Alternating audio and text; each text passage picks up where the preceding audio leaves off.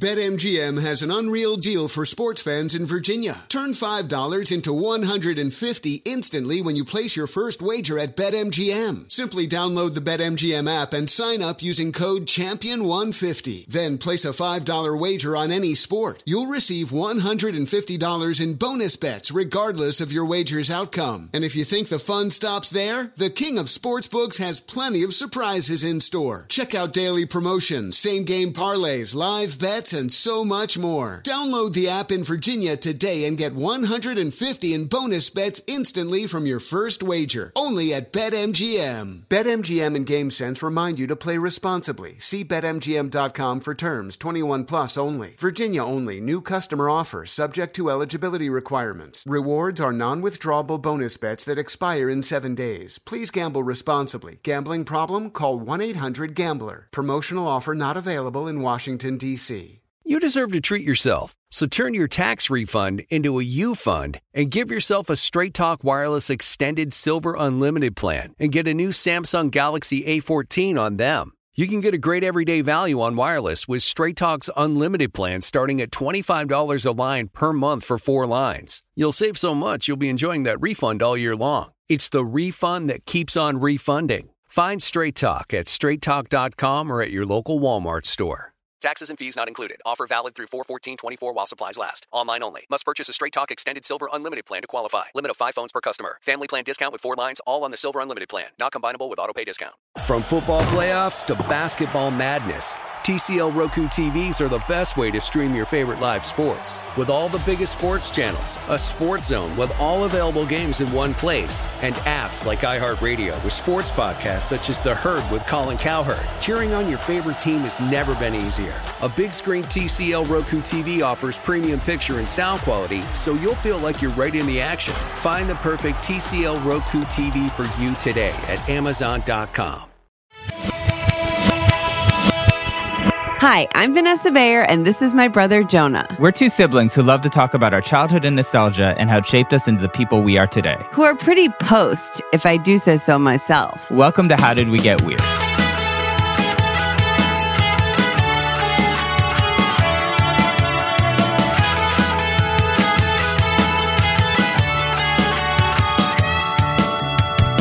So, Jonah, I know we're both really excited about our guest today. And I think when I first met him a little while back, we actually went to his home. Well, I was hanging out at his house. I think he, he's nodding, so I think he remembers this. We were working on something. I think Chris Farren was also there, and maybe he'll remember the context a little more. At some point, mm-hmm. you were in the area or something, and you wanted to come by, and you were basically like, showed up, and then we're like, Can I take a nap at your house? And I was like, yeah, sure. And then you went to sleep. yeah. And I took a nap for a long time. Yeah. Yeah. And then I went and picked up merch. And then when I got back, you were gone. Wow. And Chris and Laura were like, oh man, Vanessa told us all these cool stories about SNL. And I'm like, great. Cool, cool, cool, cool, cool. oh, so I woke up and told stories before I left. Yeah. Wow. That's kind of the least you could do, Vanessa. Don't you feel like? I mean, you're showing That's up at someone's house, That's right. just asking to take a nap. You gotta at least tell. Well, yeah, but I didn't get the stories. yeah, I got That's the merch. right. yeah. I went Yeah. to Kinko's.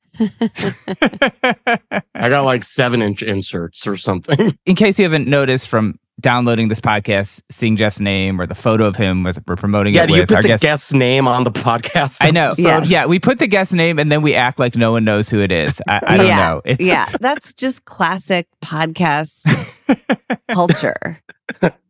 That's cool. That's cool. It's cool. We like to keep the mystery alive. But our guest today is a musician you might know from his work, you know, bomb the music industry. He also does a lot of work as composer for cartoons, but you most likely just know him as Jeff Rosenstock. He's a new album out called HELLMODE that just came out. Let's welcome Jeff Rosenstock. Hi, Jeff. Hi. Thanks for having me, Vanessa and Jonah. I'm stoked to be here. And great intro. Yes. Thanks. Thank you so much. intro. Thanks So, for the yeah, kind so- intro. Jeff, do you remember the context of this? We you're like Vanessa's gonna nap. No, I think Vanessa, you I thought sprung I the nap went on there us. with you, Jonah, but you're saying I was in the neighborhood. I thought you came later. I guess Maybe it I doesn't really did. matter. Maybe I did. I remember the room I slept in. Like I sort of remember what it looked like. And I just remember getting some great sleep in there. Glad our mattress did did good. I remember you were like, "Is that weird?" I was like, "No, go to bed. You're tired." Yeah. I Whatever. remember hearing you guys. Were you maybe doing a podcast while I was there? Yeah, we were probably doing because me and my friend Chris Farren have a Lost podcast called Back to the Island, and Jonah has been a guest on a handful of episodes. You know so- what? I wonder if you were doing that, Jonah. You were being a guest on their podcast while I was taking a nap. Yeah, that's definitely possible. You know, I feel like this story kind of like continues in a weird way in kind of like surprising things because I, Jeff, met your sister and we like became friends. And then she's a very funny television writer, your sister Kim. And we had gotten coffee, we'd gotten breakfast a bunch of times, never made the connection that our brothers were friends. And then she was telling me about the show, and I realized her last name was Rosenstock, and that's not a last name you hear all the time. And she was sort of No. like my brother's in the music scene and all that. And I was like, so is my brother. Oh, I think I said, is your brother Jeff Rosenstock? And she said yes. And I was like, what the hell? Because I feel like Jonah talks about you so much, and and was like, and I was like, oh my god, our brothers are friends. The fact that that happened after she and I had hung out several times. I think is pretty crazy. And also she lives in LA. Yeah. And I do now too, but at the time I think I was living in New York. Anyway, pretty wild. Yeah, it's wild. Usually the connection with my sister does not pop up as much as you think it would do, being that we're both in entertainment fields or whatever. Yes. But like, yeah, that's funny. That's funny. I'm glad that you met my sister. Crazy. Yeah. yeah, but. Vanessa, did you ask to take a nap at Jeff's sister's place or, or only? No, Jeff? I haven't yet. Yeah, you got to go Goldilocks style with me, and my sister, and my brother. Pick the best bed. I Oh mean, honestly, God. sounds like I'm in the lead already, but Yes, for sure. For sure. And where does your brother live? he lives on the panhandle of Florida. So that'll be harder That's than gonna be LA where harder. you live. Yeah, but you know, the podcast could pay for the flight, right? That's, That's right. true. That's right. That's true. Jeff, I was like incredibly stressed out to talk to you. Not incredibly stressed out, but I was worried because I just read this Dan Ozzi Guardian interview about how busy you are. and I was like, is this like annoying for Jeff? Is Jeff feeling bit like how, how what's your busy level right now? Like how are you feeling? So we're out in Long Island doing band practice before we go on tour for a couple of days. I had like a lull in between finishing my work on the Craig score and on flying out here and the record coming out. And I got like sick enough that I tested for COVID. Okay. Negative. Nice. But like I was just like dead sick for like three days and like traveling and having band practice. It was a nightmare. But I've turned a corner yesterday. I'm feeling good. I'm drinking a coffee. We're chilling Nice. out. I would say I'm uh, not that busy right now. I don't know. Okay. How do you answer that question? How do you, what, like on a scale of one to 30? Sure. I like that scale Well, because it, it I- leaves room for nuance. Yeah. 22? 18? Around there in that range. Okay. That's pretty good. Yeah, compared to like 29 or 30. Okay. Normally 29. Yeah. Because that's the highest. Yeah, yeah. Yeah. Yeah. The highest is 30. Mm-hmm. I I found Dan's article to be I, I really enjoyed reading it and you know him talking about your apartment in Greenpoint where Vanessa took the nap and just I remember just like LP mailers you know everywhere like we should write something you know you're right and it's like to me it was like not like dirty but but it was like it was the dirty. It's okay. Well, well it, to me it felt like a legitimate like punk it was like legit punk not like because you had like Rotten posters up or something but because Yeah. you were like running this kind of diy business and it was like so much your your life and to me that was like that was really cool Thanks, man. Yeah, we're, it was. uh I'll tell you. So we we moved to LA and not have it to fucking carry records up three flights of stairs. It's better. Yeah. It's Yeah. better to not have to carry thousands of records up and down those stairs. Yes. are you happy like do you miss anything about new york Yeah, For LA? like Not really. everything. yeah New York's the best. Okay. LA's Yeah. cool. I love New York though. I, I feel like every time I've come back to visit, I'm like, oh yeah, this is where I'm from. Yeah, I don't know. I, I like New I feel like I'm slowly assimilating to LA. Like I moved right before the pandemic, so it was like it's I a sort of did too. Yeah. Yeah? Well, maybe a year before, but but it feels like right before. Yeah. Yeah. Were you uh taken aback also that things are just like closed at like nine Yes. at 9 it is p.m. you odd can't that get things food? are closed. Yes. It is crazy. Although I think the longer I've lived here, the more LA has become like New York in that you technically could order in food at really any time of night now. But you Really? can't Yes. Ooh, where you ordered food from? okay, I would really love for them to sponsor us without having to give them an app. But like, there's like a DoorDash, a Postmates. in New York we did Seamless, which I think here is Seamless and Grubhub Grubhub. just yeah. became one. yes. Right, Yes. right. Um, but that stuff all exists. You can do it. It just like in New York, you could order from like any place that you like, even a really nice restaurant that you'd go to at like eight o'clock. You could order from at like one in the morning, whereas Yeah. you can't do that here. Yeah. Yeah. I, well, those food apps and stuff, like I don't do it because I'm so used to the New York, like, you know, you order Chinese food and like some guy brings it to you and it's like, cool, here's your tip. But like, there's like service fees and then app fees and then like a fake tip that they're like, this is just for maybe we'll give it to the driver. And then it is like 15 $20 extra. And then all of a sudden you're spending like $35 on pancakes. And I'm just like, right.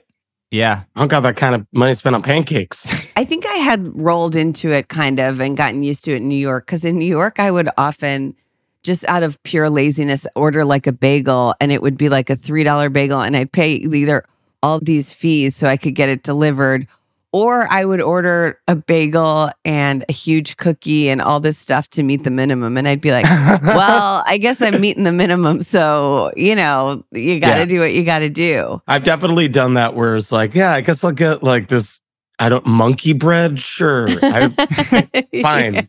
is, what's it? Eight dollars? Am I at fifteen yet? Let's go. Yes, exactly. I think New York was really good training for that because here, those minimums, you know, depending on where you're ordering from, even if it's two in the morning, or especially if it's two in the morning, those minimums are pretty high. So you have to, you know, depending on where you're ordering from, order milk, order, you know, Milk, huh? yeah. You're ordering milk at two a.m. Well, sometimes what I'll do is I'll go, okay, if I were grocery shopping now, like let's think outside the box, if you will. Like let's Okay. let's not just focus on 2 a.m. Vanessa, what do I want? Let's think about what am I going to want for this week? Mm, Sure. Smart. Mhm. I live in a rural area in Western Massachusetts, and here, like, it's like the opposite. The restaurants are open like Tuesday through Thursday from like two to seven o'clock. Like everything's open very weird hours. Don't worry, like, L.A. does that too. They do.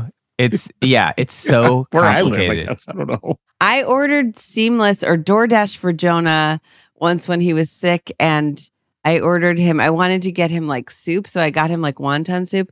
And the options to deliver to him were like three places total. Yeah, we don't have Uber out here. We don't Mhm. have a lot of that stuff. But you know, you you make a sandwich. I don't know. But you know, you can deliver to so I've delivered Corky and Lenny's to mom and dad's place Yeah, yeah. through, through one of those apps. Jeff, getting into your childhood a little bit. Believe it or not, we didn't come here to talk food apps with you, although I know that is a passion of yours. Certainly a passion of mine. I'm curious, like you grew up, and I don't want to say this wrong. I know this is kind of controversial. It, it's on Long Island. I don't. I don't really know the answer to the question Okay, you're okay. asking me. People say in Long Island or on Long Island. I named a record to leave or die in Long Island, and I had a Okay. lot of people be like, "Isn't it on Long Island or in Long Island?" And I was like, "Oh shit, I've never really thought about which one I say." okay. I don't know the answer. Good question. Yeah, I don't know either. Okay, fair enough. I don't think it matters, man. You know, just Who live your cares? truth. You know, why Yeah, are you yeah. hung up on this shit? It's fucked up. Yeah. No, it's true. Well, what was your kind of entry point into like punk, I guess, or, or music? Like, were you listening? to- Were, was it your siblings or was it kids at school or what was your. It was like a weird combo of like I had babysitters who would listen to like metal. Okay. and I got into like Anthrax and Guns N' Roses and like some hair metal shit like Slaughter and White Lion and that kind of stuff. And then a friend of my brother's was into like death metal. And I was like, oh, this is my shit. And I it was like death and deicide and cannibal corpse and bands like that. And I was like a kid. I was like, this this is fast this is loud and I like this. And there was also like just like hearing rap a lot too. And I was like, oh, like Public Enemy and KRS One. I was like, oh, I like this too. And then uh I think through all that, finding like Faith No More and then finding Mr. Bungle through that, and then being like, what is this music happening with the horns? And also Fishbone around the time was kind of metal. Yep. Yep. And I was like, what is this music happening with the horns? And then also kind of like Nirvana and grunge bands were happening. And then when Green Day kind of happened and there were like, and when like Green Day and Offspring were happening, like it all just kind of like made sense. This like fast, loud music. Like I was also listening to like Biohazard. Like it was mostly listening Yeah. to like metal and hardcore bands and stuff. And then slowly, like, I slowly got into like Green Day and the Offspring. I really liked the Offspring because they were fast. And then I saw that Green Day Woodstock performance. I was like, oh shit. And then I heard the Mighty Mighty Bosstones. I was like, oh, this guy screams. I was like, oh, this sounds like that Mr. Bungle Fishbone stuff. And then I was like, so I was like, yeah, that's ska. And I was like, oh, okay. And then like I kind of just quickly like went down like the Epitaph Records rabbit hole and like getting like two or three dollar comps. And also that and like punk was just like blowing up so much that like you could just find every zine had like a sampler and I was just like oh yeah. listening to all that stuff. And then I had a zine and I would write to like small labels like Fearless at the time, which was a small label, and they'd send me like 10 CDs of like 10 like random ass California punk bands that I'd be like 14 and just be like, this is all great. This is the best. I love this, you know. That's kind of the the path, I think. Yeah. I had a kind of a similar I was going to say, mean, it I- sounds so similar to you, yeah, Jonah. I was really, I mean, White Lion, you know, When the Children Cry, they had some some classic oh shit. jams. Wait, wait. But I was really into a lot of that glam stuff as well, and then got into like Operation Ivy and the Misfits and that kind of stuff. But Yeah. also was into Faith No More and like Megadeth and all that kind yeah. Yeah. of Yes. Yes. Yes. Oh my gosh. Megadeth, Rust in Peace, still rocks. Somebody stole that CD from my car. I'm sad. It was my Really? Yeah. Child Hangar 18. Aw. Rust in Peace CD. Someone broke into my car in front of my house. Couldn't like steal the car, but just took my CD book. That's, uh, that stinks. That's not cool. What are you gonna do with that? Nothing now. Yeah. I was playing guitar around this time, and I, I feel like I learned like the first 15 seconds of all those songs and then like gave up, but I can still play like the first, like the very beginning. And I was like, yeah, I can't remember all this. yeah. Those are tough. They're they're good at guitar. Those metal bands are good at guitar. they were really good. They were good. Can I ask a question for both of you? This is something that Kim, your sister Jeff, pointed out to me once, which is we were talking about our brothers and saying that they're both very sweet. You're both very sweet guys. And Kim was saying, I think part of the reason my brother is so sweet or something, or, or she noticed nice she was sister. she should said he's he gets like any kind of aggression or any kind of frustration i guess out when he's playing his music he plays this really sort of like intense music and it allows him to just you know obviously there's other factors too you're probably genuinely just a very nice person but like both of you but that like she was like he has this outlet sort of for any kind of like frustration or whatever to sort of get it out with his music and so he plays this music that I'll I'll speak more to Jonah. Like I would say that Jonah's music sometimes I'm like, whoa, this is scary and sounds like it's coming from maniacs in a positive way. But like, do you both feel that way that it allows you to be kind of more grounded and kind of sweet in your general lives that you play this music that is like, you know, this is my impression of Jonah's bands. We get to- we go to the you know Wait, where do they go? we go to the park and and it's all the all day in the park. We'll be there. You know, like, and then you go, Yeah. hey, can I get, does anyone need a coffee? That's not exactly it, but I'm generalizing here. But I, this is a real question I have. Uh, Jeff, take it away. so I just finished. The answer is I don't know. I haven't thought about that until like a week ago. Yeah, I don't know if do you know Noelle Wells? She she Yes, was on Master. yes. You know Noelle? So Noelle plays Kelsey on Craig of the Creek, and we were recording the last song that we're going to record for the show. And we were talking about stuff, and she's like, Yeah, this is fun. This is like rage therapy. People say you should do rage therapy. And I was like, Oh, yeah, I guess that's just kind of like being in a band. She's like, Yeah, I guess that's kind of what you do, huh? And I was like, Huh. I never really considered it. Interesting. I guess so. I think with like lyrics and stuff, like that's the obvious one where like, yeah, I feel that I feel cathartic about it or whatever. right. But like, I don't know if that lends to my personality. I don't know if I would, I don't, because truthfully, like, I don't know, I'm a, I'm a grumpy guy sometimes and I, I'm impatient pretty frequently. And like, I try to be nice and kind to people, but like, I don't know, like anybody, my worst impulses get the best of me sometimes.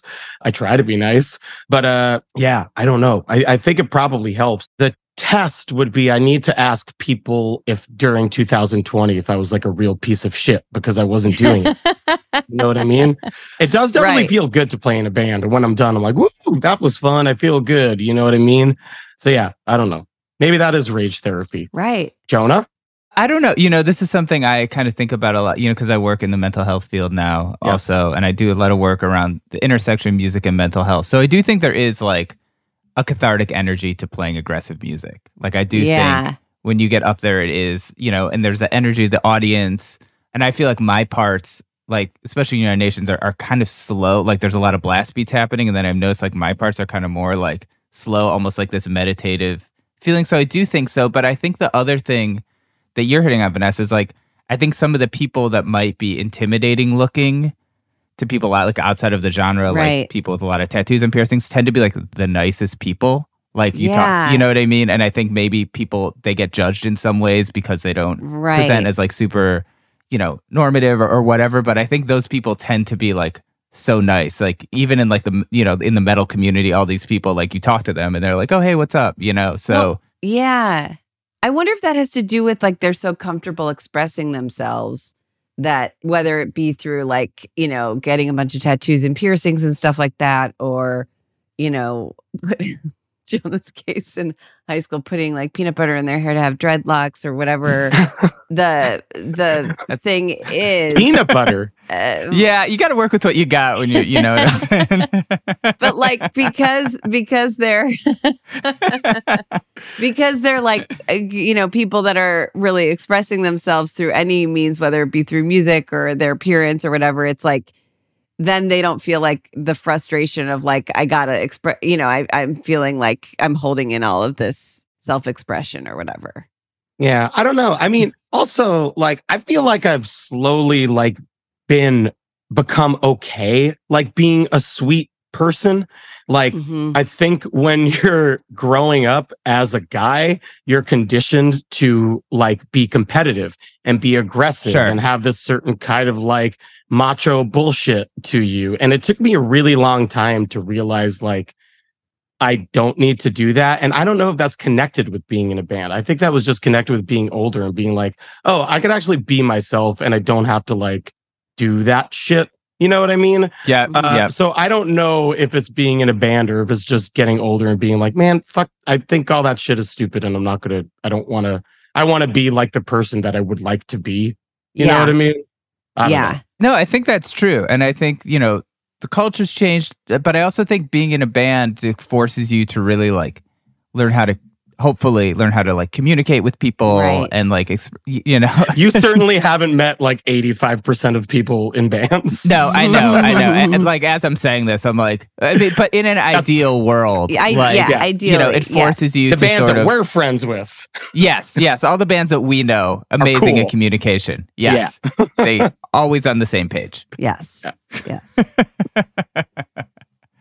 But yeah, I think I think there's something to also yeah, you're right, Jeff. Like getting older and sort of realizing the things that maybe like people you thought were important or that society said you were important. Like you get older and, you, and sometimes you just like care about stuff less. You're like, I don't need to act a certain way. Like I can just do my thing. Yeah, and also I think as much as like the needle has like shifted towards like scary like right wing times in a lot of ways, like I think younger people are more like open to expressing themselves however you want to express yourself. Yeah, I think that's fucking tight. I think I think like the future is moving in the right direction. You know what I mean? I love that. Yeah. I guess this is a great time for us to take a commercial break Yeah, we should And listen we'll- to an ad. and we'll be and we'll be back with both of these little sweeties who if you ask their sisters, they've been not just as an adult, they've been sweeties for their whole lives. We'll be right back with Jeff Rosenstock, you know, and Jonah was who I was referencing uh, right after this break. Witness the dawning of a new era in automotive luxury with a reveal unlike any other as Infiniti presents a new chapter in luxury, the premiere of the all new 2025 Infiniti QX80. Join us March 20th live from the edge at Hudson Yards in New York City, featuring an unforgettable performance by Grammy and Academy Award winning singer, songwriter, and composer, Jon Batiste. The all new Infiniti QX80 is unlike any luxury SUV you've ever seen. Smart enough to anticipate your needs even before you do.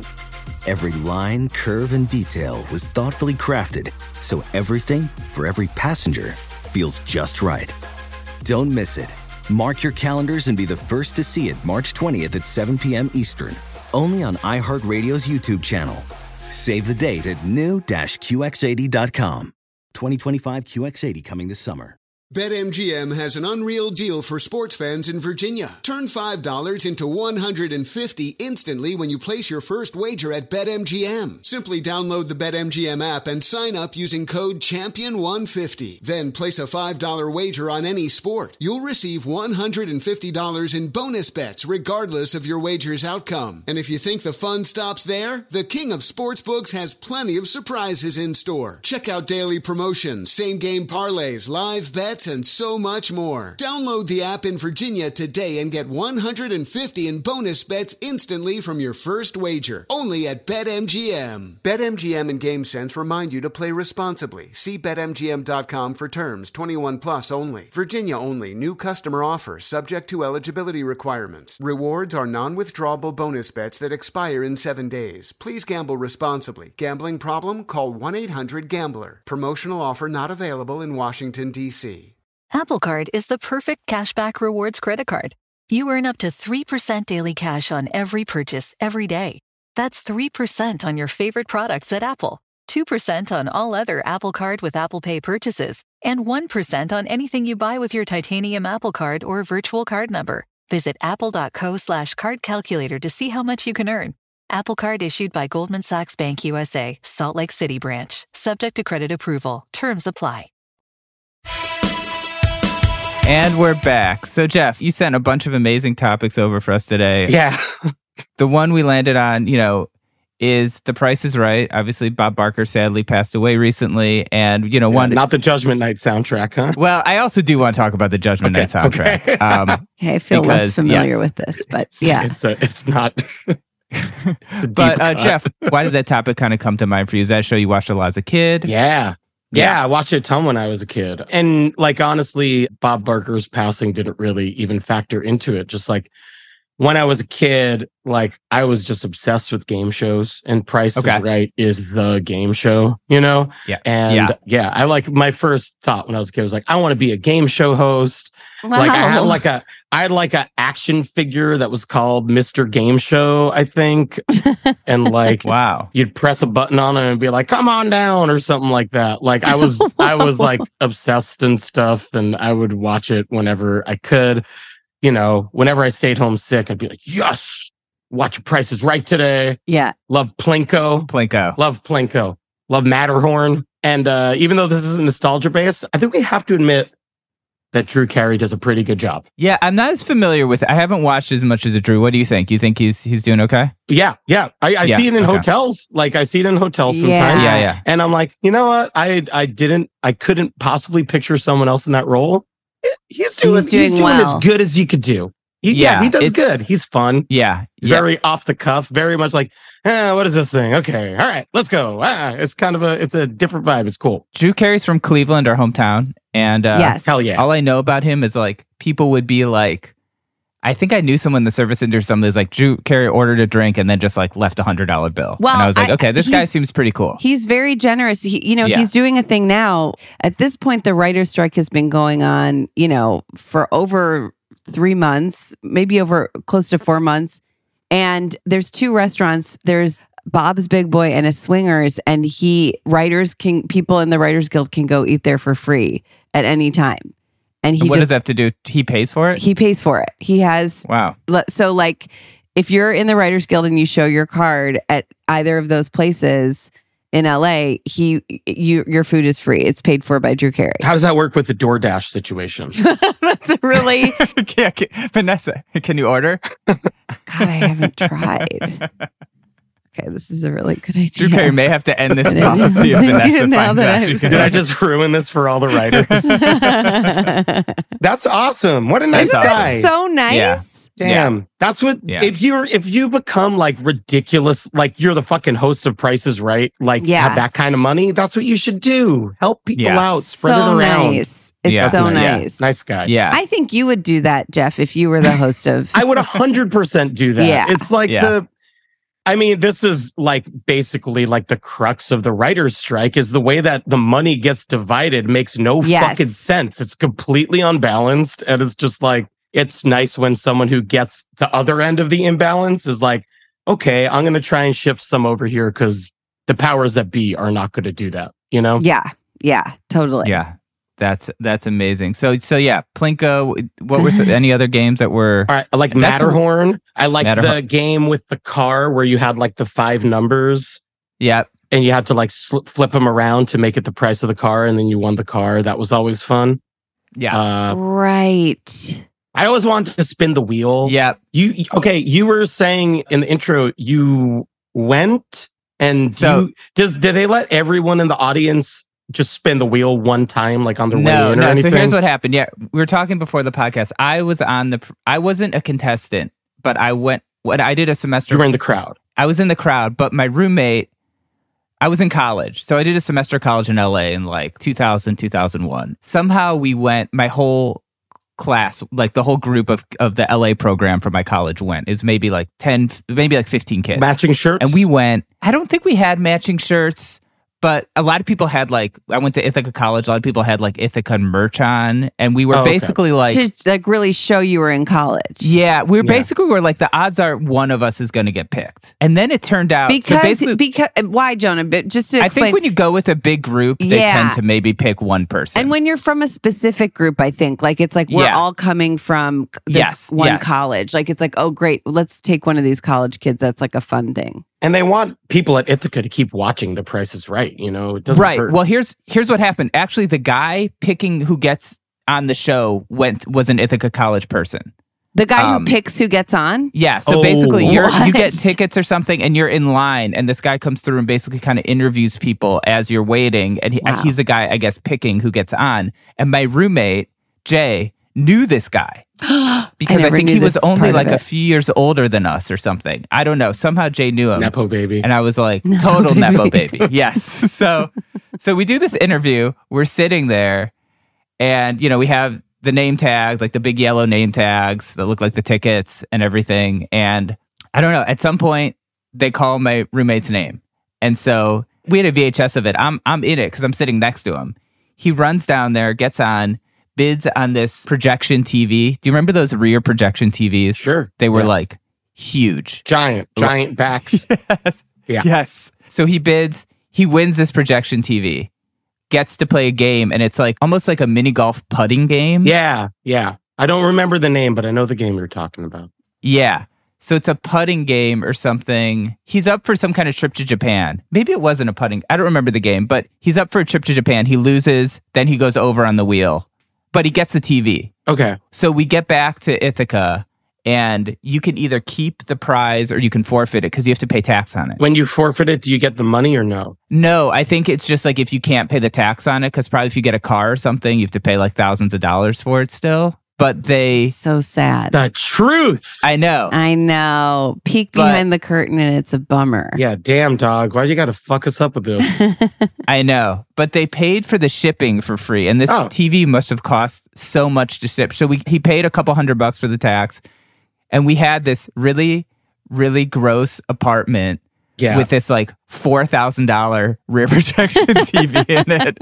And I lived with them for a couple years, and every time we moved, we had to like load this TV into like a flatbed truck. It took like three people to lift it. It was like Did you have to move it downstairs and stuff? no, luckily we were on the first floor, but it was like this TV was so big and heavy. Yeah. But he also got a signed Bob Barker picture Cool. and Okay. you know and all that stuff but yeah that was my experience we got the tv and we had this like really nice tv for years and now for probably a hundred dollars you can get a way better tv that you can carry yourself That's rad. Yeah. That's fun. Yeah. What, how Wow. like I, I feel like I've thought about going. I'll I'll go at some point in my life. I really want to go. I want to go see you it. should go But like uh that that like contestant interview beforehand seems really kind of terrifying to me. yeah You know? i think luckily i was only like 20 so i like wasn't i was just like oh whatever you know like but now as an adult i would be much more strategic but i don't know i think there was like there was a documentary about the prices right that came out a couple years did you either of you see that no, I got to see it. no.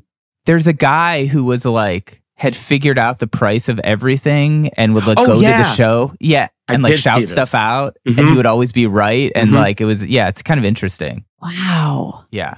That's incredible. Yeah. Jeff, were there any other shows that you were into, other game shows? I really liked Press Your Luck. Oh, yeah. Uh, loved the whammy. Yeah. What was it about those that as a kid was so appealing? Because it was a cartoon? Or I think so. Yeah. I Yeah. mean, for for like just thinking about even me right now, like cartoon, flashing lights, pretty chaotic. Doesn't really seem to follow any sort of rules. Also, it's it felt it feels kind of like live television in a way where it's just like you get the impression that they don't reshoot anything on those things. They're just like Yeah. blasting through like 10 as fast as they can.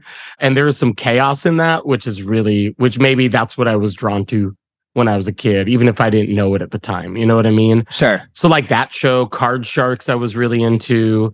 Those are the ones I can I could remember specifically off the top of my head. And then when I got older, I was really into lingo. And I was really good at lingo. I could always get it before the contestants did. And then I was gonna go and try and be a contestant, but I didn't do it. And then uh Wordle happened and I'm terrible at Wordle. So I guess I lost Oh, lost the tough. fire. Lost the fire. You know, we did a sketch on SNL once where we did a game show and it was sort that of that seemed a, to happen kind of a lot, Vanessa, huh? I guess we did game shows a lot. Okay.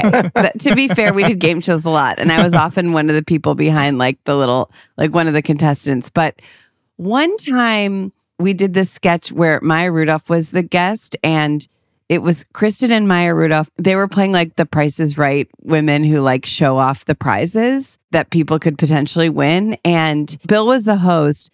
And somehow I was like his assistant or something, or I don't, or I guess, no, I was the contestant.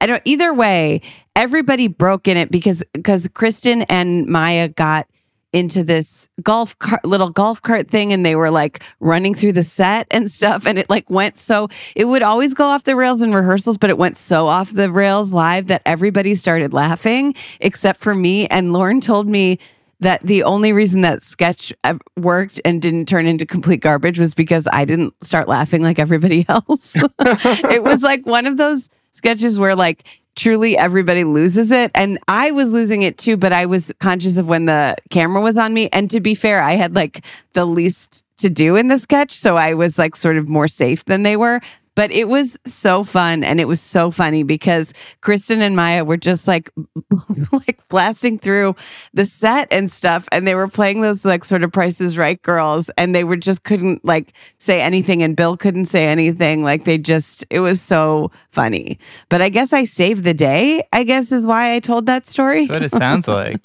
By being stoic. by being stoic Well, Vanessa, you're pretty good at at not laughing. I mean, that Yes. seems like that would be di- very difficult at times. I was on the show for seven seasons. I didn't break, and st- uh, that's what we would uh, call it. I didn't start laughing during a sketch until the last episode of my sixth season. wow. Damn. That's a good track record. Do you get in trouble if you break, or are they just like, The thing don't is, do you it again? don't. You don't get in trouble, but you are told not to. And I'm such a rule follower. And so I was always scared of starting to laugh. And also, when I would watch the show as a kid, like, I think it's so funny when people would start laughing, but it's like, I feel like it's always the most funny if it feels like really genuine. So I was like, Yeah. I can't. It has to be a situation where I literally can't help myself, and that's what ha- what ended up happening because Fred Armisen was doing this really funny character, and I didn't know the camera was going to be on me next. I had forgotten because I was so amused by him, and then I had a really long line, and I couldn't get it together. That's got to be a crazy thing because yeah, as a fan, when you watch SNL, like those moments are the like they're fun. That's that's like my favorite shit when that happens. But if it happens all the time, Yep. Yeah, There's then you sort of feels less genuine. I know. And that was always my fear is I was like, I don't want to be like laughing all the time and be that. And also I don't want to get in trouble, you know, like, so Yeah. I didn't do it for such a long time. I lasted, I wonder if that, I, I, I wonder if that's a record. yeah, I was wondering, do they have It is that be. the record? That seems six years seems like a long Six time to years. not Yeah. break. Yeah. I think it's a record. I think it's a record. It was think it's- well we'll past my 100th show. Yeah. Thank you. You're welcome. Thank you so much. But yeah, the other thing that's so memorable to me when I think about The Price is Right is Bob Barker's cameo in Happy Gilmore. Yeah, great. Oh, all time great cameo. All time great cameo. Oh my gosh. What a cool guy that he would do that. Yeah, I've been. I talked about this recently, Vanessa. I've been watching a lot of early 2000s Adam Sandler movies recently, Yeah. and there are some interesting. There's a. I don't know if you've ever seen the film Anger Management, Jeff. No, dude, should I? I this is like an area of Adam Sandler movies. I'm like, okay, I don't know if I, I don't know if I'm in here. That's how I was. It's it's it's kind of a weird scene, but there's there's like a Rudy, Rudy Giuliani cameo in Anger Management when he's like a hero. It's like Mr. Giuliani, and it's there at a game, and now you're watching. You're just like, oh man. What was with like comedy in the 90s and 2000s where we were like, hey, let's get Rudy Giuliani and things. Like he's such a like obvious piece of shit. He was then, he is now. Like, what's he doing on Seinfeld? Yeah, Fuck It's him. so crazy. Well, also, people really loved him. I mean, like, remember after 9-11 not to eh, eh, God. when they did when they came back and did snl he was in the opening credits they had like this choir sing and then they did like this really beautiful opening and then it's like such a great opening Lorne says something to him like can we make people laugh again or something like that Yeah. and rudy giuliani says why start now and it's so funny because it's like you know classic burn but it's also just like I feel like people thought he was so great and he has fallen so far in such a you know we're not from New York so I don't didn't know how he he was yeah, I guess not. I guess the reason I knew about him was because of, unfortunately, because of 9 11. Like, that's when New York local, you know, p- politicians became Sure, but more he nationally wasn't the known. fucking mayor. He wasn't Yeah. the mayor anymore. So like the undercurrent of that is that a guy who was not the mayor was on TV being like, "Hey, I'm still the mayor," kind of right, and he was using like a fucking giant tragedy to do that Yeah, that's so because he's a piece of shit. I 100% thought he was mayor when all of that happened. Yeah, yeah, it's it's crazy, right? He was kind of like, "I'm still kind of the mayor. You're gonna kind of need me, right?" And everybody in New York is like, "We don't need any of you, Bloomberg, Giuliani, fuck off." yeah. Yeah. or or I say everybody, every other 19 year old in New York.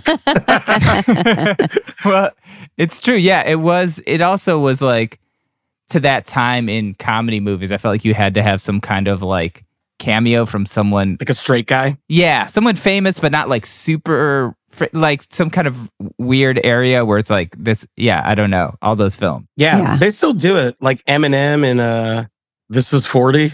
Oh yeah. That's a weird cameo. Yep. Yep. It's fun though. Yeah. He's one of the people I was the most starstruck by on SNL was Eminem. I believe it. Yeah. Don't you think you'd be so? I was so. And one time I was walking off the stage and he helped me off the stage. Like he put his hand out and he go, he was like, "Here you go, sweetheart." And I was like, "Oh my god, I guess I'm in love." Like he was so. And I really, I wanted to do all these stupid sketches with him, and I, and the producers was like, he, "He's not doing sketches this week." And I was like. Uh, when he was like the musical guest, but Yeah. he was so cool and I was so starstruck by him. And yet, when I was like a teenager and I would hear his music, I'd be like, Ugh, I'd change the channel. Too violent. You know, like I didn't like Sure. his, You didn't like his raps about abusing. Yeah, I didn't like his reps. Yeah. But yet, meeting him as an adult, I was like, oh my God, I can barely speak. so, Yeah, I yeah, he's he's an icon.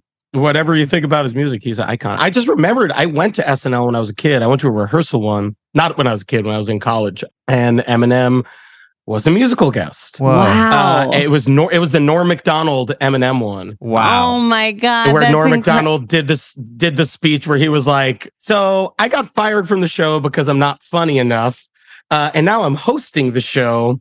So is it because I got funnier? No, it's because the show's really bad now."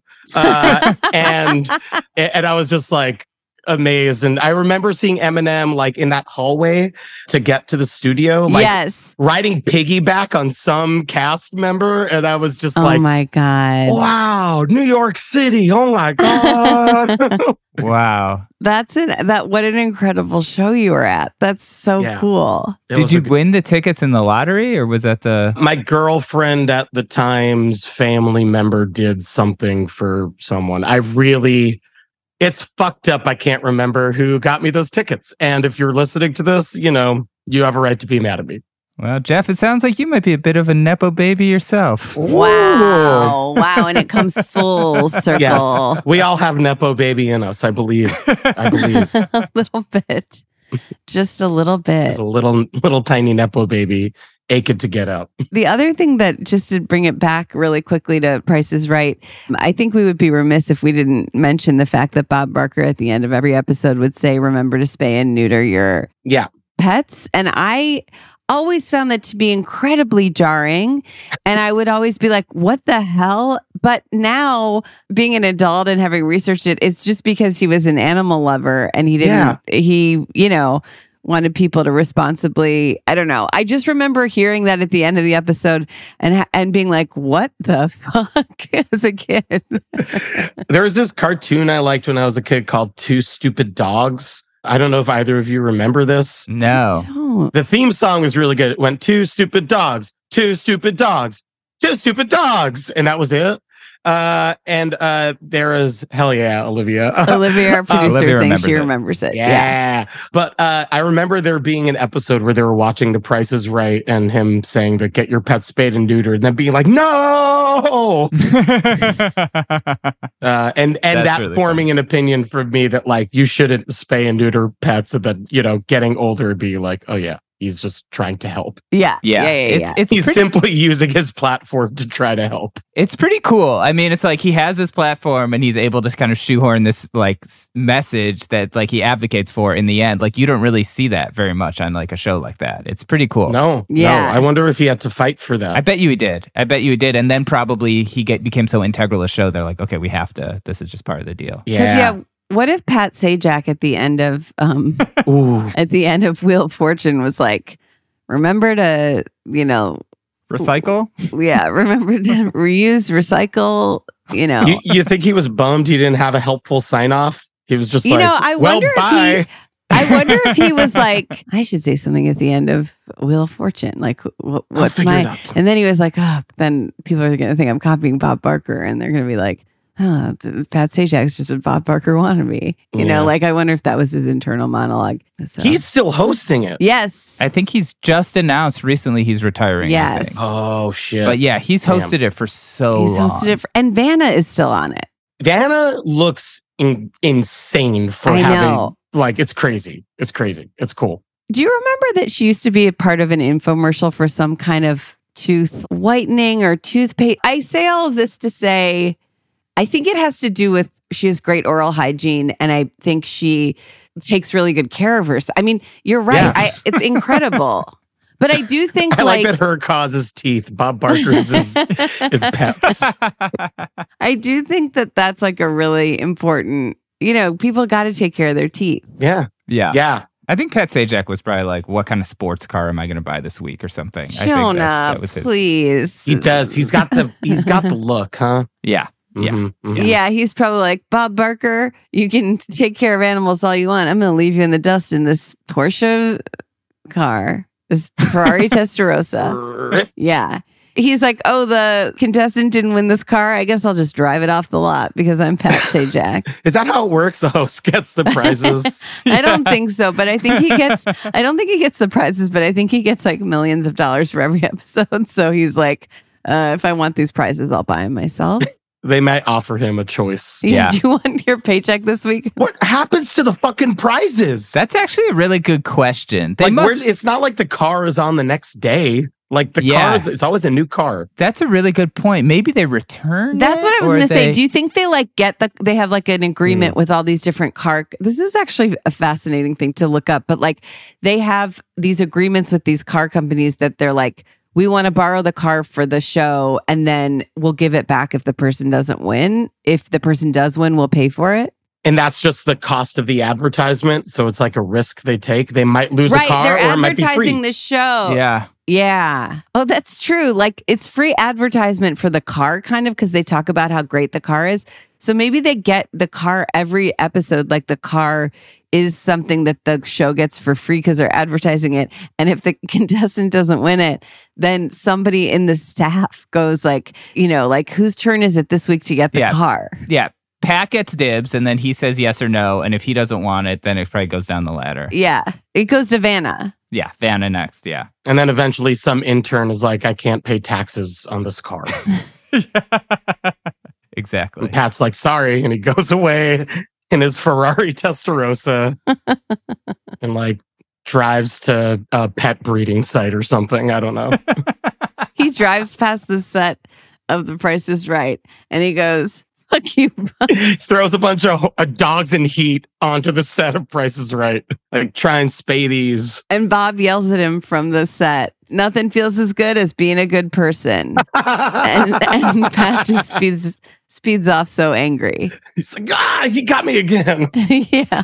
I think that's an incredible place to to take a commercial break. Yeah, I'd love to Um, listen that- to another ad. Can we? do- Can we? Please. One more ad. One more Yes, ad. Only one more, Jeff. Please. Okay. Thank you. We'll be back with more Jeff Rosenstock. Witness the dawning of a new era in automotive luxury with a reveal unlike any other as Infiniti presents a new chapter in luxury, the premiere of the all new 2025 Infiniti QX80. Join us March 20th live from the edge at Hudson Yards in New York City, featuring an unforgettable performance by Grammy and Academy Award winning singer, songwriter, and composer, Jon Batiste. The all new Infiniti QX80 is unlike any luxury SUV you've ever seen. Smart enough to anticipate your needs, even before you do. Every line, curve, and detail was thoughtfully crafted so everything for every passenger feels just right. Don't miss it.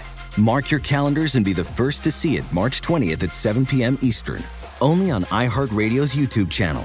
Save the date at new-QX80.com. 2025 QX80 coming this summer. BetMGM has an unreal deal for sports fans in Virginia. Turn $5 into 150 instantly when you place your first wager at BetMGM. Simply download the BetMGM app and sign up using code Champion150. Then place a $5 wager on any sport. You'll receive $150 in bonus bets regardless of your wager's outcome. And if you think the fun stops there, the King of Sportsbooks has plenty of surprises in store. Check out daily promotions, same game parlays, live bets, and so much more. Download the app in Virginia today and get 150 in bonus bets instantly from your first wager. Only at BetMGM. BetMGM and GameSense remind you to play responsibly. See BetMGM.com for terms. 21 plus only. Virginia only. New customer offer subject to eligibility requirements. Rewards are non withdrawable bonus bets that expire in seven days. Please gamble responsibly. Gambling problem? Call 1 800 Gambler. Promotional offer not available in Washington, D.C. You deserve to treat yourself, so turn your tax refund into a U fund and give yourself a Straight Talk Wireless Extended Silver Unlimited plan and get a brand new Samsung A14 on them. Straight Talk Unlimited plans start at $25 a line per month for four lines. You'll save so much, you'll be enjoying that refund all year long. It's the refund that keeps on refunding. Who would want a few extra bucks in their pocket? Straight Talk is a great everyday value on wireless. Plus, it all runs on the most reliable 5G network in America. So treat yourself to Straight Talk today. Find Straight Talk at straighttalk.com or at your local Walmart store. Taxes and fees not included. Offer valid through 41424 while supplies last. Online only. Must purchase a Straight Talk Extended Silver Unlimited plan to qualify. Limit of 5 phones per customer. Family plan discount with 4 lines all on the Silver Unlimited plan. Not combinable with auto pay discount. Straight Talk utilizes the network with the most first place rankings and RootMetrics 1H 2023 5G reliability assessments of 125 metros. Results may vary. Not an endorsement. All right, Jeff. Yeah. We're back. now we're going to play a quick game Okay. called Yes Nostalgia, Nostalgia, Okay. where we bring up a nostalgic product, show, etc. that's making a comeback. If you're into them, you can give it a yes nostalgia. Nostalgia. And if you're not, you can give it a no nostalgia. No no, no, no, no, no, no, no, no, no, nostalgia. So the first one, this one is is close to my heart, is Green Day is celebrating their 30th anniversary of the 1994 album Dookie with this massive deluxe edition. Yeah. Have you heard about this? I've heard about it. I haven't heard anything from it. Yeah, so it's a 6 LP, 4 CD box set which has the original album, 10 previously unreleased Dookie 4-track demos, 7 Dookie cassette demos, a collection of 6 Dookie outtakes, as well as their live at Woodstock set and their live in Barcelona set from 94. And I believe there's a colored vinyl version. It comes with like a Dookie doggy bag and some other kind of small kind of trinkets. But Jeff, what are your thoughts on the 30th anniversary Dookie box set? Okay. I need to. Can I ask two questions you might not be able to answer? Sure. What's the cost of the box set? hmm hmm And what are the tracks that are previously unreleased? Okay. So I know the cost because I've put it in my cart and then not checked out about 15 times so far. wow. If you buy it, it's $175 for the vinyl. okay. Okay. Okay. But I found it as cheap as like 140, 150 if you can find it on like a promo or find it on sale somewhere. okay. I don't know ex- the exact track listing. I do know that like they released the de- the Dookie demos. You can listen to those. Yeah, I know. I, I'm curious if the new song, if the songs, because they did the Nimrod re-release Right. and it had bonus songs, and those songs not that great. And I Uh-oh. love Okay. Nimrod's maybe my favorite Green Day record. At, at times, Nimrod is my Really? favorite Green Day record. Yeah, it kicks ass. But it's got like 19 songs on it, so it's no surprise that like they're like, "Hey, we we found these other songs." It's like, "Oh, I wonder why they didn't make it onto your 19 song record, where you let every song onto this record." I'm saying yes, nostalgia for one. I think 175 dollars for that box set sounds surprisingly reasonable for a band like Green Day. I would have expected somewhere above 200 bucks. I'm like, okay, Yeah. I don't know if I'm spending that money. Sure. But also, the cool thing about box sets coming out in 2023 is that they're all on streaming services for free anyway. Right. So you don't Right. really have to get the box set. And I'll get to listen to the Dookie demos. That's cool. Yes. I'm excited about that stuff. You're excited. Yeah, it comes with a roll of Dookie doggy bags, a five button set, an air freshener, postcard, bumper sticker, magnet sheet, paper airplane, black and white coloring page, and a poster Oh. with alternate cover art. That's sick. What are those bonus tracks? It's got to say it on there, right? It's got to say it on here. Oh, wait, here it is. Yes, bonus tracks. So there's demos, cassette demo. I don't know if there's actual, it says these Mm. li- Listing of it. live sets, and then it's there's outtakes, cassette demos, four track demos. No new songs? I don't know if there's any new songs. Nostalgia. I think it's more demos, outtakes, and live stuff. It's the Woodstock set and the Alive in Barcelona set. How many versions? versions of it could you listen to in a row? Like, what do you do with that? Yeah. What do you do with that? Here's the other question: Who's buying the four CD set? Like that to me is Right. is you're either going to stream it for me or buy the LPs. Someone with a car with a CD player Yeah. whose CD book got stolen? Maybe. yeah, yeah, Maybe- May- maybe Okay. someone maybe someone buys it for that person as a gift. I don't know. Maybe Yeah. for maybe for being on a podcast. I don't know. Jeff, I don't know. do know. you have a CD player currently in your car? Hell yeah. You do. I got a car when I moved to LA and it's 2016, I think before because that's the last car I could get with a CD player in it. Okay, so that was important. Wow. I think CDs are good. I think CDs are good. And also as a person selling music, CDs Uh-huh. are making a mild comeback at the time. Oh, Yeah. interesting. I have an issue because I have like 3,000 CDs in my parents' basement and I don't know what to do with them because they take up a lot of space, but I don't want to get rid of them. Put them in like a catalog, put them in like books. Put them in books. That that'll shrink that down. Yeah. Maybe you can recycle the plastic. Yeah. I don't know. Then you're still stuck with the CDs, but at least it- it's better. And you get to alphabetize. Who doesn't like doing that? No, I know because before everyone was like, you should just get rid of them. They're worthless. And now it feels like now people are like, no, you should. CDs are actually good. Yeah. Dude, biggest mistake. This is that's a stretch, but a big mistake I made in my life is that when I moved to LA, I was like, we've had this DVD collection. We have only been watching things that I've torrented on my Plex or that I am Sure. streaming for the entire time, the nine years we've lived in Greenpoint. Yep. Let's fucking get rid of these DVDs. We don't need to move them out there. And I regret that all the time Why do you regret it? getting rid of physical media is a mistake. I think that like this shit with streaming is is built on very shaky foundation and holding on to your physical media is a very good idea because it's at least something you have, you know? Yeah. I think when I Yeah. took a nap in your room, there were a lot of DVDs in there. I'm sure. That's why we got rid of them. Yeah. yeah. It's it's tough, right? Yeah, because I think you're right about that, but it's also like, There's probably a stack of like uncased DVDs, yeah, maybe several stacks just sitting there. Yeah. yeah. So Jeff's pro. I, I'm pro this also. I mean, I, I saw Green Day on this tour. No, I'm no. I'm no. You're no. You're Yeah. no because there's no bonus track. Give me one new song from the era. Okay. Yeah. Okay. Yeah.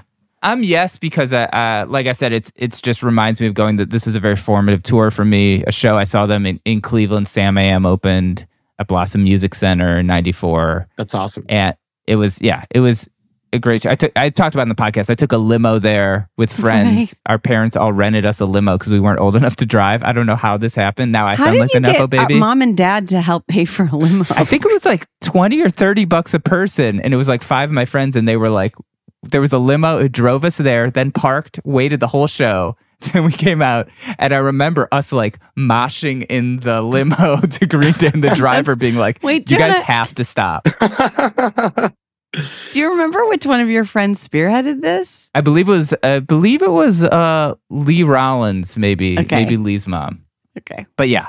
So, anyways, I'm with it. I agree with Jeff. The bonus stuff would be nice. I do feel like you're probably listening to like just 17 versions of the same song. yeah, but also maybe maybe I am with it. I don't know. It's on six different LPs. You don't have to listen to them all in a row. I am curious Yeah. about that Woodstock 94, like what Mhm. their mix sounds like cuz I had a bootleg of that when I was a kid that I would listen to just all the fucking time. Yeah. Yeah. So, so maybe Jeff's coming around on it. Yeah. I, th- I mean, it, it is on colored vinyl. They're all like different shades of brown vinyl. They really are leaning into the Hell yeah. Hell yeah. that. so I, I, I'm pro it. And, uh, you know, this would be a great birthday gift for me. Birthday's coming up later this month. I'm so already just- trying to get it as a gift, so this is rude. Yeah. I'm sorry, Jeff. Thank you. Vanessa, what are your thoughts on the Green Day Dookie box set? Well, I'm kind of pro it g- now that I know what to get you both for Hanukkah. yes. One LP for each night and Yeah. then two nights of nothing. yes. But yeah, I think this is cool. I like that it has, you know, to me, I like that it has so much like merch that comes with it. I think that's really cool that there's so Yeah. many merch elements. Also, I wonder if they, you know, the I think the thing that really I was a big fan of the Dookie album. I think I used to borrow it from you, Jonah, and you probably had me pay you for it. Jonah used to What is this? Jonah, I don't know if we've talked about this on here.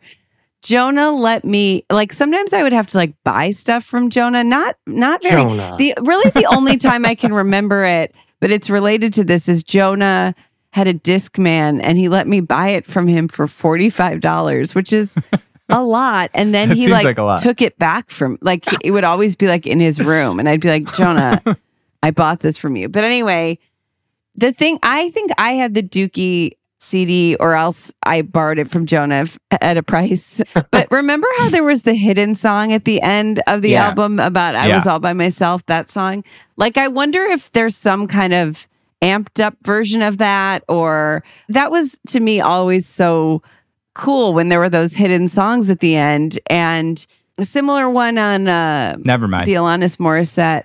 Oh, never mind. Yeah, yeah, yeah. That's that's the one I was talking about. Is there one of the Alanis Morissette? Yeah. Oh, there is. I didn't even know about that one. It was sort of similar to the one on Dookie. It was like about coming to someone's room. It was like I came to your room, looked at your CDs. Oh, Someone, you know what I'm talking. I, I, it I'm remembering this song Do you, now. do you remember? And it was like, and I should be here. Uh, something I usually sing more confidently on this podcast, but I just I don't have quite the memory recall it. But it was like there was it was really actually oddly similar to the bonus song on Dookie. but I wonder if they would kind of expand on that bonus Dookie song. And I really love that album too. And I I'm so I'm for it. It's a yes nostalgia for me. All right. Okay. Great. What's the next one, Vanessa? The next one is Wendy's Strawberry Frosty is back in time for summer. Originally launched in 2022, Wendy's pulled the flavor from their menu after a limited run. Sure, we got the peppermint frosty during the holiday season and that was festive, but the warmer months, a lighter, fruity frosty will hit the spot. Wow. Yeah. So Jeff. So yeah. So the, it's replacing the vanilla frosty. Our dad has. If you've listened to the podcast with our dad, he has a special frosty card where he gets a, a free frosty. I wonder how he feels about that. I don't know, Jeff. What are your thoughts on a strawberry frosty? Well, my thoughts on strawberry ice cream is that it is one of the most underrated ice cream flavors. Yeah. It's a very good flavor. You guys are so similar. Thank you. I don't I don't I don't know that I've ever had a strawberry frosty though. Yeah. I will say I don't understand why it has to displace another frosty. Mhm. True. Wendy's has the money, get another machine in there for a seasonal flavor. Mhm. Yeah. That's what I think. Dave Thomas trying to keep it all for himself instead of give the people three flavors. Yeah. A regular frosty is chocolate. Is that like the standard frosty flavor. Sure. I always just thought of a frosty as like its own thing that wasn't even a flavor. It was just this is what it is. Yeah, it's like a very light chocolate, I feel like. Yeah. And so I think there's something kind of nice about like sometimes I feel like there's just like too many options with stuff now. It's like sometimes it's nice to not have too many, but I also agree with you, Jeff. I do think Three? Is three not- too yeah. many? three's not too many, I guess. I just feel like you go buy a bag of chips and it's like 10,000 bags of chips and you're like, I, I don't know. I, I don't know. Sometimes it feels like like too much for me, but I do agree strawberry underrated as a flavor. The other flavor I feel underrated is coffee ice cream. Yeah, but coffee ice cream has caffeine in it. Does it? Mm-hmm. Mm-hmm. hmm It's got yeah, it's made of coffee. I know, but like, is it real? Maybe they use decaf or something. You They get decaf coffee ice cream. de- oh, I wish they made fucking decaf coffee ice cream. Then I could eat it at nighttime and feel Yeah. like a bad boy. yeah, yeah. So, so yeah, I'm for I'm for a strawberry frosty. I I've never had one. I don't think. I think it would probably be very sweet. So I feel like with the frosty, at least what I would do is I would dip my fries in the frosty. Yes, that's a classic move. And how would that go with strawberry? I don't know. I don't know the answer to that. I think the answer is not well, Oh no. oh no. but that's just my opinion. Do you not like strawberry ice cream? well, we'll get to me last. I, I can tell Well, you. go ahead, Vanessa. Let's Okay. let's get into it now. Look, well, first of all, I want to take this opportunity to say to our many listeners um, who got excited about our when our dad was the guest on our podcast and talked about how he got this frosty card that allows you to pay two dollars for charity and then you get a free mini frosty with every purchase. I have friends who went to Wendy's to get that card and oddly that deal you could only get that card in the month of February. Really? Wow. So our dad thought that like he he th- he got you get it for the year. So I think he was thinking like, oh, I should have gone in January and then I would have gotten one more month of free mini frosties. Come to find out, February was the only month they were offering that. So hopefully they'll offer it again when February rolls around again. But I really apologize for anybody who went to Wendy's to get that Frosties mini card and be real charitable like our dad and give two dollars for it. So, anyways, but I will say this: Jonah's always been way more into a strawberry ice cream than me. I like chocolate and I like vanilla. Uh, I like chocolate more, but there's just no. I'm never looking for a fruity ice cream or really dessert in general. Mm. Sure, there's sometimes I like them if they're forced on me, but I generally, you know, if I'm getting a frosty, I'm getting chocolate. Yeah, can you dip fries in it? Yeah. Can you is it delicious? Yeah. Like why mess I I think the chocolate frosty. I've never even I didn't even know vanilla frosties existed. Now I come to hear they're being replaced by strawberry frosties for a limited time. I'm going, uh, what planet am I on? But at the same time, I'd say this is a nostalgia for me. Jonah, what would you say? Yeah, yes, nostalgia for me. Um, Yeah, I'll, talked about it. I like strawberries. I'll I'll say I'll say yes, nostalgia. Nostalgia. I don't remember the past version of it, but I but I'm excited for the present version of it. it's so sweet that you're both like sweeties who play punk music and then would want strawberry frosties.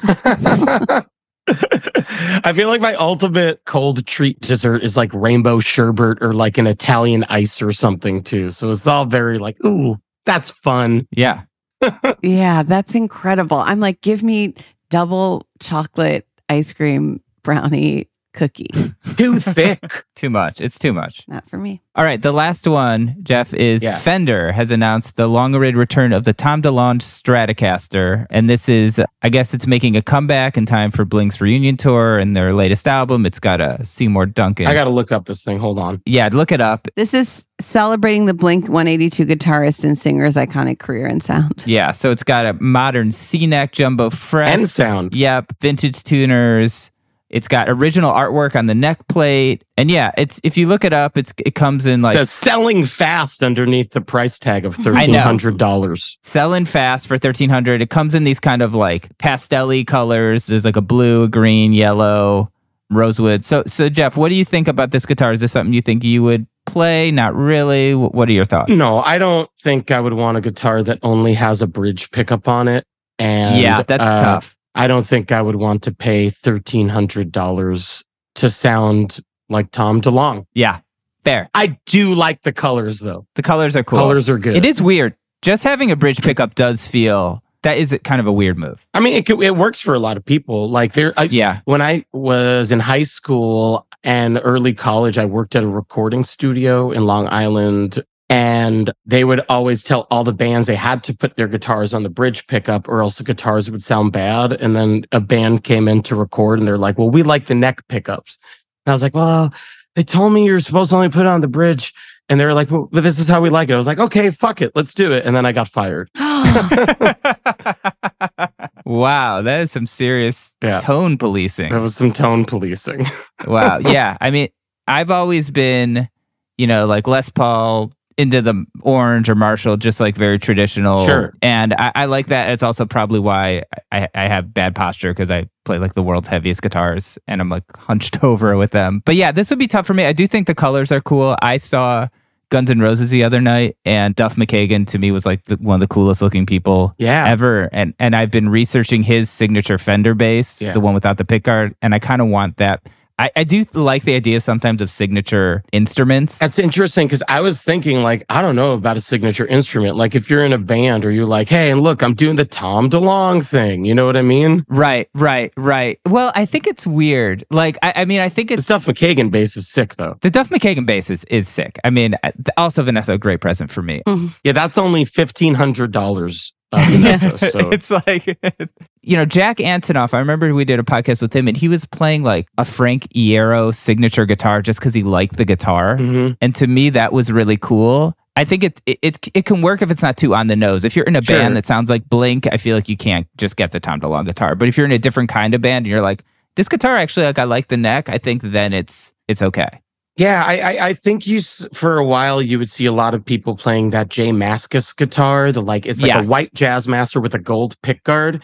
And it was just because it was cheap and good. right right I think the cheapness is like like the price, having a low price on like a signature thing. That's the move because Yeah. you're like trying to look at fans who are likely young and don't have a lot of money, and trying to get them into playing music and stuff, which I think is cool. But I think charging thirteen hundred dollars for a Tom DeLonge guitar, as much as I like Fender, as much as I Sure. appreciate their instruments, yes has anyone ever come and said we're interested in doing a jeff rosenstock signature guitar no, we we I have a Fender rep, but I've been like, hey, can we do a signature guitar? And I don't get a reply to that email.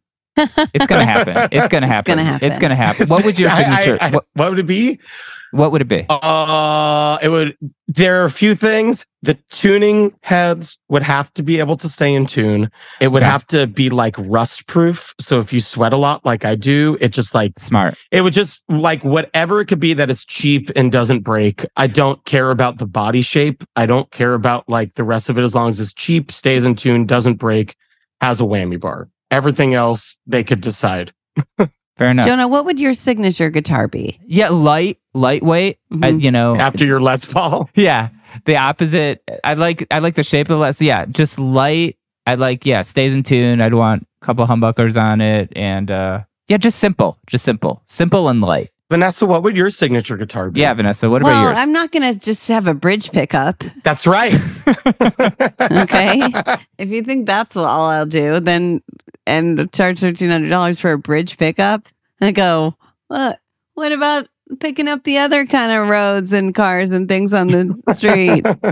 I'm going. No, thank you for the bridge ticket. okay But um, no, that would be. It would probably be pretty flashy looking and maybe some sparkles or something maybe Oh, yeah. some sparkles and you know be it would stay in tune as well. That's what I would want that too. right so basically just what jeff said Yeah. but Yeah. sparkly. Well, no, actually, I would want what Vanessa said too. To be honest Okay. with you, I'd like some sparkles on this guitar. So Yeah. yeah, co-signature guitar. yeah. okay Maybe that'll get better luck at getting one if I get you know some more people on it. that would be so incredible if it was like fender announces the jeff rosenstock, Jeff and vanessa X bayer Vanessa Bayer guitar.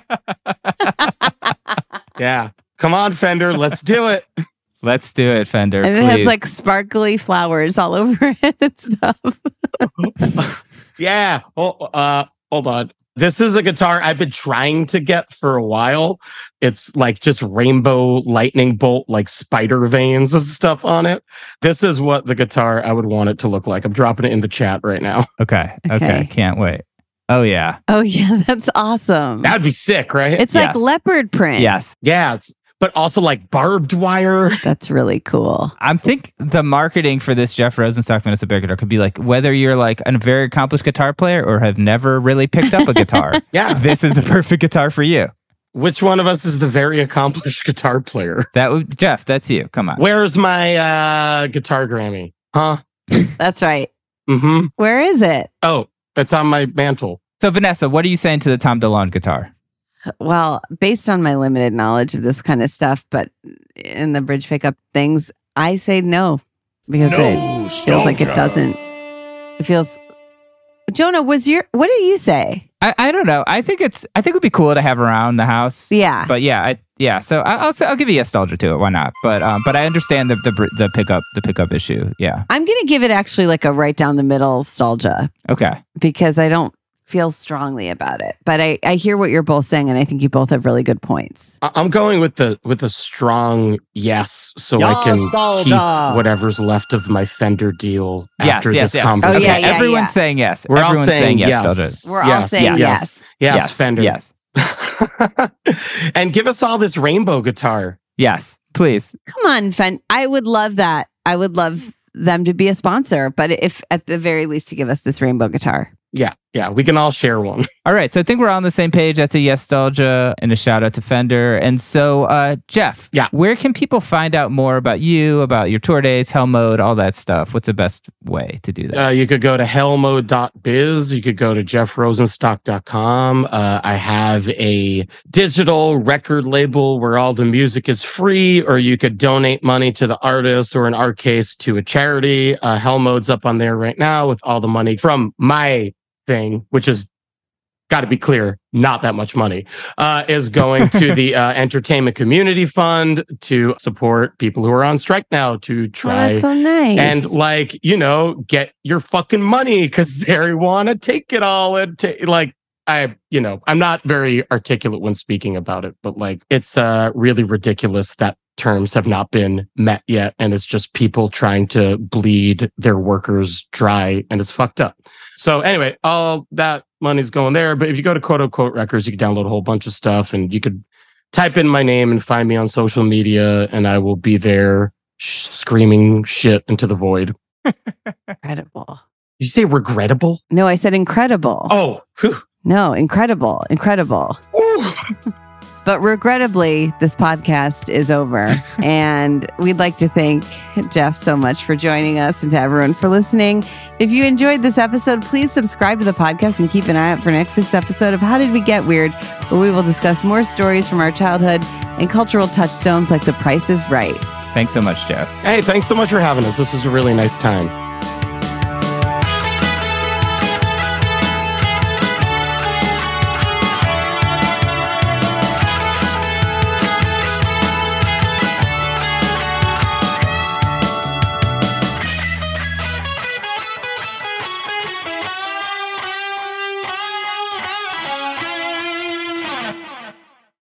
Infiniti presents a new chapter in luxury, the premiere of the all new 2025 Infiniti QX80, live March 20th from the edge at Hudson Yards in New York City, featuring a performance by Jon Batiste. The all new 2025 Infiniti QX80 is an SUV designed to help every passenger feel just right.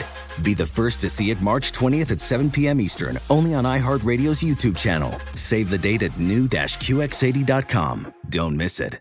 2025 QX80 coming this summer. Ready to unlock a world of entertainment? Philips Roku TV has America's favorite TV streaming platform built in, so you can watch live TV, catch every game, discover must see shows and hit movies, and get all the best streaming apps in one place, like iHeart for all your favorite music, radio, and podcasts. Watch what you want when you want. Immerse yourself in entertainment with premium 4K picture and sound for every budget, with sizes for every room. Find your perfect Philips Roku TV today, online or at your local Walmart and Sam's Club. Welcome to the Scene to Scene podcast. I am your host, Valerie Complex. Today, I am chatting with Ji Young Yoo. Ji Young stars as co lead in the six part limited series Expats. I think I learn a little bit with every character that I play. I think usually I play a character and it causes enough introspection that I learn something about myself. I honestly can't gush enough about Freaky Tales. I'm so excited to share it with more people. If you like what you hear, be sure to review, like, and subscribe to the Scene to Scene podcast